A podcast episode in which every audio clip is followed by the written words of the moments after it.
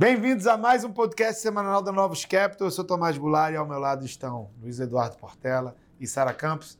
Nessa semana que a gente teve como ponto principal aquele assunto que vinha sendo discutido repetidamente, repetidamente, repetidamente e realizou, que é a invasão de parte da Ucrânia por parte da Rússia.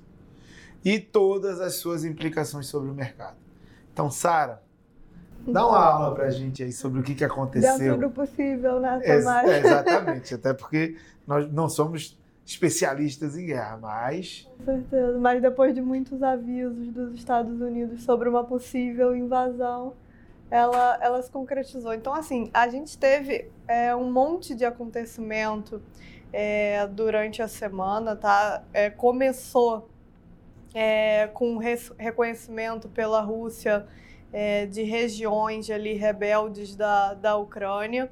Então, começou nesse movimento em regiões específicas, regiões é, já separatistas, mas ao longo da semana, essa investida da Rússia é, contra a Ucrânia ela não ficou restrita apenas a essas é, regiões, foi tomando proporções maiores e eles começaram a atacar é, bases e estações militares é, por todo o país, inclusive na capital, né, em Kiev, num processo que o Putin chamou de desmilitarização da, da Ucrânia. Então, esse movimento que a gente acompanhou durante a semana gerou é, sanções de, de outras nações, é, em especial dos Estados Unidos e da Europa. Acho que a mercado que a gente consegue dizer é que essas sanções ainda não chegaram é, na linha mais dura do que poderiam ser. Então, por exemplo, não teve é, a exclusão da Rússia do sistema de, de pagamento internacional, SWIFT. Acho até muito porque é, os países eles têm alguma dependência da Rússia, né? em especial os da Europa, por conta da importação de energia, e também porque existe uma, uma ideia de que você precisa guardar é, munição, precisa guardar recurso em caso, caso a gente veja uma escalada ainda maior do conflito na, na região. É, então, assim, o, o que a gente pode dizer é que parece não ser é, o cenário mais provável a gente ir para uma, uma guerra declarada é, em todo o país, em que a gente veja morte de, de, de civis, mas, é, inclusive, acho que a própria Ucrânia está tentando evitar isso. É, depois de, de tudo que aconteceu essa semana, dos ataques, é, eles falaram que querem, estão é, mostrando que querem evitar, querem sentar pra, na mesa de, é, de negociação para conversar com a, a Ucrânia mas é, assim, é um, um, cenário ainda bastante em aberto que a gente precisa acompanhar. A gente não sabe exatamente é, qual é o objetivo da Rússia, né, se ele já foi alcançado, se era realmente só essas, essas bases militares e retirar o atual presidente da Ucrânia do poder, ou se eles têm é, interesse em uma possível é, anexação do, do, território parece não ser o cenário base, mas de novo, né? Nós não somos aqui é, especialistas em, em, geopolítica e a gente tenta focar nos efeitos econômicos do que do que está sendo é, anunciado até agora.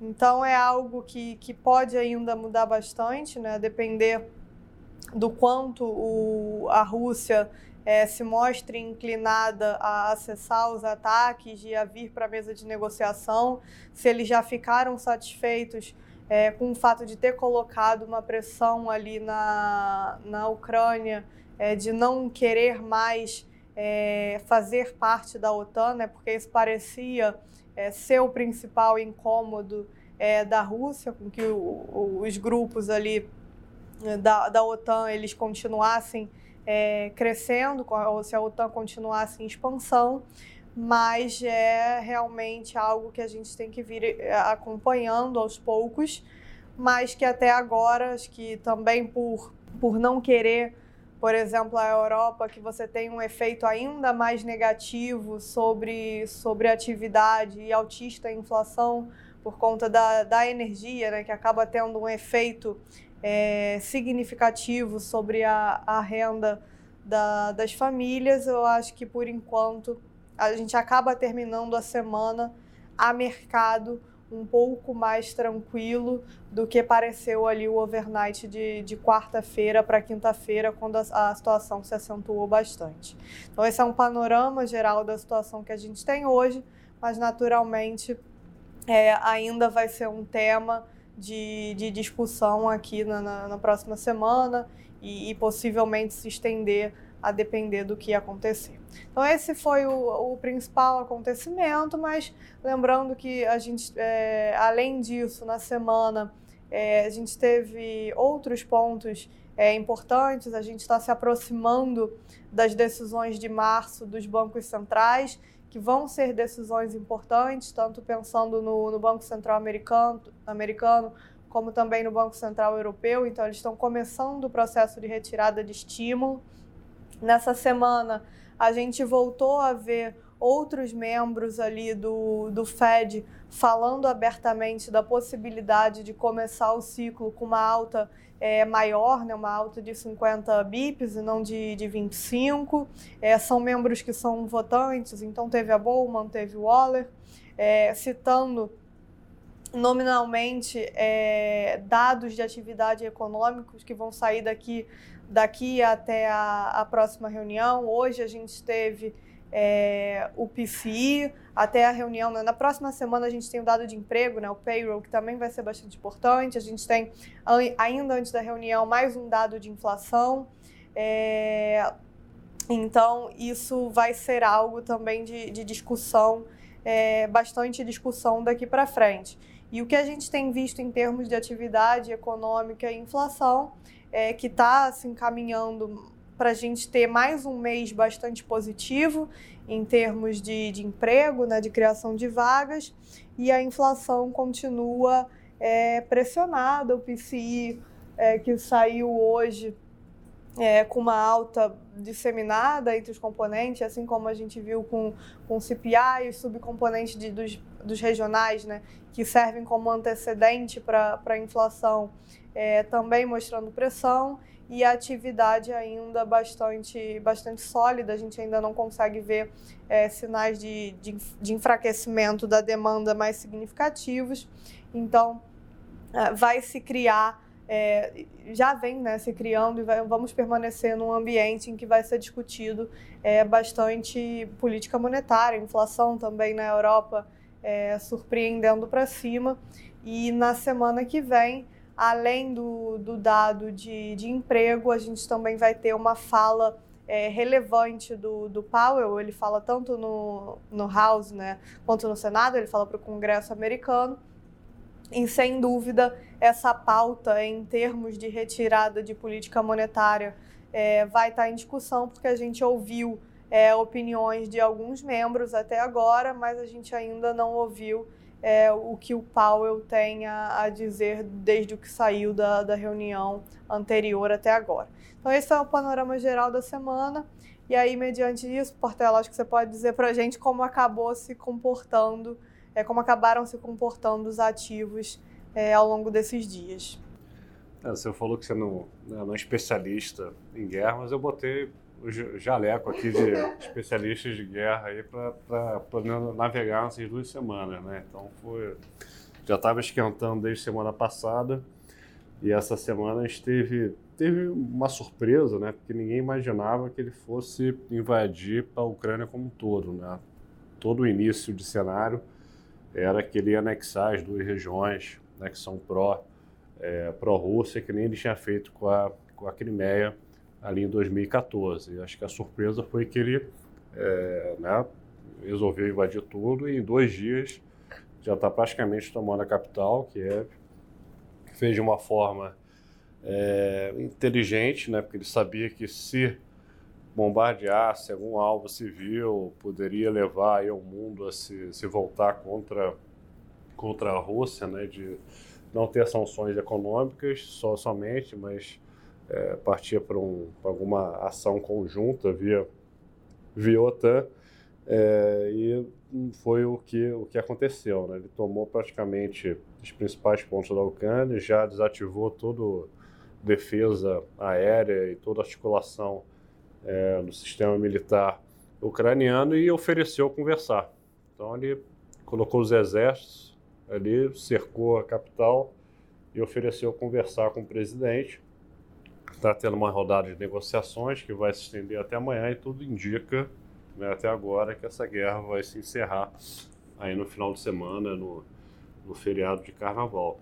Eu estava olhando aqui os ativos né, para falar como é que se comportaram na semana e a maioria dos ativos próxima à estabilidade é, é, na semana. Né? Só que a gente viu movimento né, tanto de bolsa americana, o petróleo, né, que o WTI bateu né, 100 dólares, chegou a subir acho, quase 10% na semana, fechou aí com 1% de alta, a bolsa americana que chegou a cair é, acho uns 5% na semana, fechou em leve alta é, é, na semana. O juro americano que chegou a fechar 20 e poucos bips, está né, tá terminando a semana com 4 bips de alta. É, o próprio euro né, chegou a cair bastante, fazer mínima né, do ano e mínima recente aí, em 12 meses, e fechou aí com uma, é, com uma leve, é, leve queda. Né? Isso tudo porque a ação foi bem rápida, a resposta do Ocidente é, foi somente na parte econômica, né, como tinha que ser no início, e tudo indica que a Rússia, né, o Putin, vai, vai parar por aí. Né? Quais são os riscos de cauda? O risco de cauda é ele, em algum momento, querer é, né, buscar briga com algum outro país, ex-membro da União Soviética, só que hoje faz parte da OTAN. Então, se você mexer com alguém da OTAN, você está mexendo né, com né, os Estados Unidos, com a Europa, com todo mundo junto, e são obrigados a retaliar, e a gente entra no cenário de Terceira Guerra Mundial. Né? Então, é, a gente acha que a gente não vai né, chegar nem perto disso. Já estão sentados na mesa para negociar, tudo indica que eles vão tirar, fazer um acordo, né? Vai tirar o presidente, botar um, um presidente fantoche lá que nunca vai permitir que a Ucrânia vire OTAN, porque é a região mais plana, né?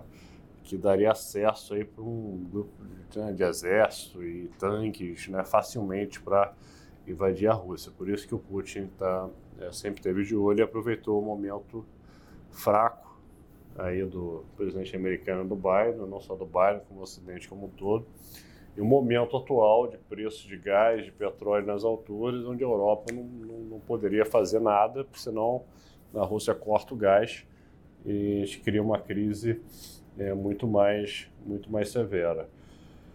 Então acho que a gente vai voltar a operar aí o Banco Central Americano, Fed, dados econômicos. Semana que vem vai ser muito importante. Vários diretores do Fed sinalizando aí né, alta de 50. A gente tem um presidente do Fed que fala na quinta-feira, como a Sara deixou aí bem, é, enfatizou importante aí o número de emprego nos Estados Unidos na sexta. É, e vai ter uma sinalização importante para ver se o ritmo começa é, de 50 é, em 50. Tá? Então vai ser bem importante para a gente olhar. No Brasil, também os ativos terminaram próximo 0 a 0, Bolsa Brasil também, é, próprio Real teve uma performance muito boa aí no mês, né, destaque entre todas as moedas, e a parte de juros futuros estável, né, sofrendo aí é, com a alta das commodities, né, e teve um IPCA 15 é, que saiu essa semana que continua incomodando. Acho que o saldo, em Tomás, é que essa guerra vai deixar aí é, o ambiente ainda com essas sanções econômicas de commodities ainda firmes, né, e um ambiente é, bem inflacionário é, olhando para frente, porque a parte de atividade, né, a Ucrânia sendo pequena, não vai, não vai ter reflexos é, é, olhando aqui para frente. É exatamente isso, Portela. A gente é, está falando aqui é que, que essa guerra Rússia e Ucrânia, como ele não vai atingir nenhuma região economicamente tão relevante, capaz de, em caso de desaceleração da mesma, gerar uma desaceleração do mundo, que o impacto dela é único exclusivamente inflacionário. É, e para Brasil, né, teve IPCA 15, veio 0,99, era um número relevante, que é justamente o mês onde você tem é o reajuste dos, dos preços de, de mensalidades escolares. É, e está na mesma lógica de que vinha apresentando, serviços pressionando um pouco, mas a parte de bens duráveis ainda pressionando significativamente a inflação. Né? É, a gente teve um, uma forte apreciação cambial desde a virada do ano. A gente não observou o impacto dessa apreciação cambial sobre os preços é, ao consumidor até o momento. É, quando a gente pensa em termos de commodities, liquidamente, o efeito é altista, porque as commodities subiram mais do que o câmbio apreciou, mas tem outros preços que não são as commodities que deveriam começar a demonstrar uma trajetória de mais acomodação daqui para frente por conta dessa apreciação cambial. Mas a gente ainda não observou nada disso. A dinâmica de bens duráveis segue muito pressionada, mas isso também tem a ver com o mundo. A dinâmica de bens duráveis no mundo ainda segue muito, muito pressionada, enquanto não mudar é, globalmente, não vai mudar aqui. É, e aí, por fim, só semana que vem a gente tem o PIB, tem o período do carnaval, então é, questões políticas não vai ter muita, não deveríamos ter muitas novidades. É, e acho que são esses os, os pontos relevantes é, de Brasil. A gente vai ficar muito à mercê do que vai acontecer lá fora. É isso, pessoal. Aproveitem o carnaval. Até semana que vem. Obrigada, bom carnaval e até a próxima. Abraço, até semana que vem.